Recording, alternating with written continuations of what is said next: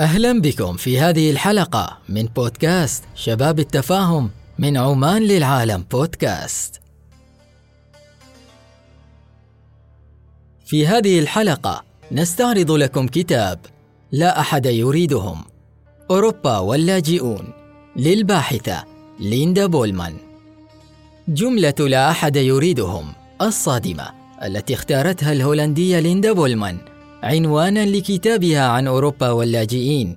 هي في الأصل ترجمة ذلك العنوان البارز لمقال في صحيفة فولكيشر بيوباختر الألمانية الناطقة باسم الحزب النازي آنذاك يوم الثالث عشر من يوليو من عام 1938 تستقصي بولمان في كتابها الجديد تطور الاستراتيجية الأوروبية فيما تسميه الحرب على اللاجئين والمهاجرين غير الشرعيين.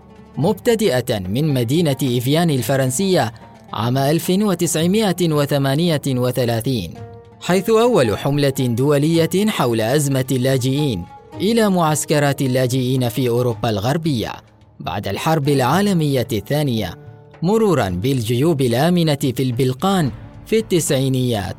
وتأخذ القارئة في رحلة مدهشة خلال الحرب الباردة إلى مخيمات اللاجئين الضخمة في القارة الإفريقية، حيث تنفذ مفوضية الأمم المتحدة لشؤون اللاجئين في أوروبا سياسة الاحتواء وتغليف مشكلة اللاجئين والنازحين داخليا، والخوذات الزرقاء في زامبيا وموظفي الإغاثة ومحتالي اللجوء والمهربين عبر البحر الأبيض المتوسط لتنهي الرحلة في جزيرة ليسبوس اليونانية التي تعد مركز أكبر أزمة أوروبية للاجئين منذ نهاية ثلاثينيات القرن الماضي.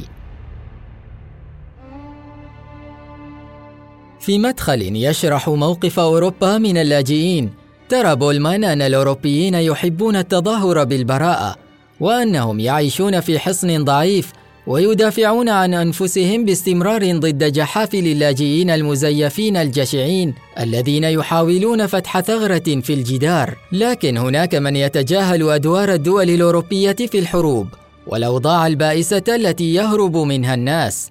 وفي التلوث البيئي الذي تتسبب فيه الشركات الأوروبية فعندما انتهت الحرب الباردة كان هناك 36 صراعا مسلحا كان للدول الأوروبية والولايات المتحدة الأمريكية أدوار فيها جميعا فقد دعمت من الناحية العملية تلك الحروب سياسيا أو ماليا وباعت الأسلحة للأطراف المتحاربة وساعدت الحكام الدكتاتوريين على البقاء في السلطة وشاركت في السياسات التي أفقرت الشعوب وانتهكت حقوقها السياسية والإنسانية. لكن الزعماء السياسيين الأوروبيين والأمريكيين يقدمون اللاجئين الخارجين من الفوضى دائما باعتبارهم مشكلة معزولة وليسوا نتيجة طبيعية لسياستهم الخارجية. ترسم الكاتبة صورة مقلقة عن تعاملات أوروبا مع اللاجئين فهي لم تؤلف كتابها لتجعل الأوروبيين يشعرون بالرضا بأن كل شيء على ما يرام. إذ ترى أن وعد عام 1951 الذي استندت إليه اتفاقية الأمم المتحدة للاجئين الناص على أن لن يحدث ذلك مرة أخرى لم يترتب عليه شيء فما زال الحال على ما هو عليه وما زال صدى عبارة الصحيفة النازية لا أحد يريدهم يتردد بشكل أو بآخر. وما زالت صورة اللاجئ النمطية سيئة تماما مثل ما كانت في عام 1938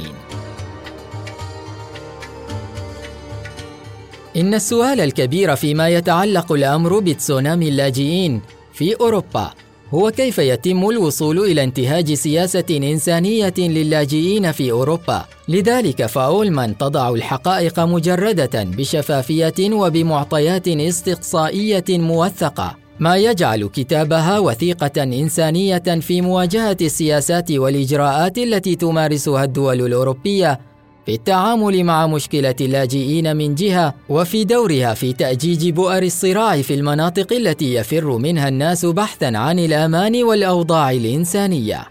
ثمة مشهد سوريالي تسرده أولمان من معاينتها الميدانية في جزيرة ليسبوس اليونانية عام 2015 عندما شاهدت المهاجرين واللاجئين وهم يقفزون من قوارب مطاطية كان ملح البحر في لحاهم وشعورهم وكانت حقائبهم تقطر ماء وكانت الأمهات تبحثن عن مكان يقضي فيه أطفالهن حاجاتهم. تستطيع اولمان أن تتخيل شيئا من هذا في مخيم للاجئين في أفريقيا لكن ما حدث كان هنا أوروبا.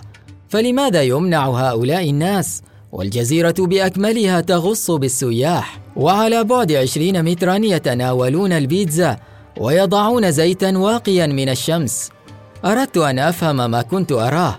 تقول الكاتبة وأنا أفهم كيف حدث هذا في أوروبا وإذ تنتقد أولمان هذه السياسة بشدة فالناس قد يفرون من الفقر والجوع لأسباب وجيهة أيضا.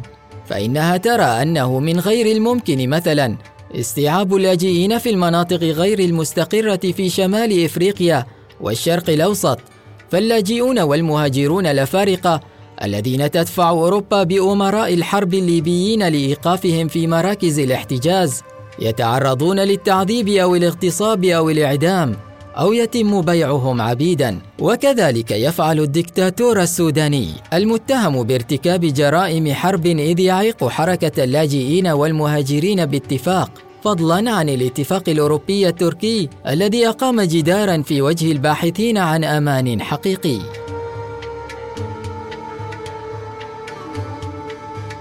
في الحلقة القادمة من بودكاست شباب التفاهم سوف نقرأ لكم كتابا جديد. انتظرونا. أنا بدر البلوشي.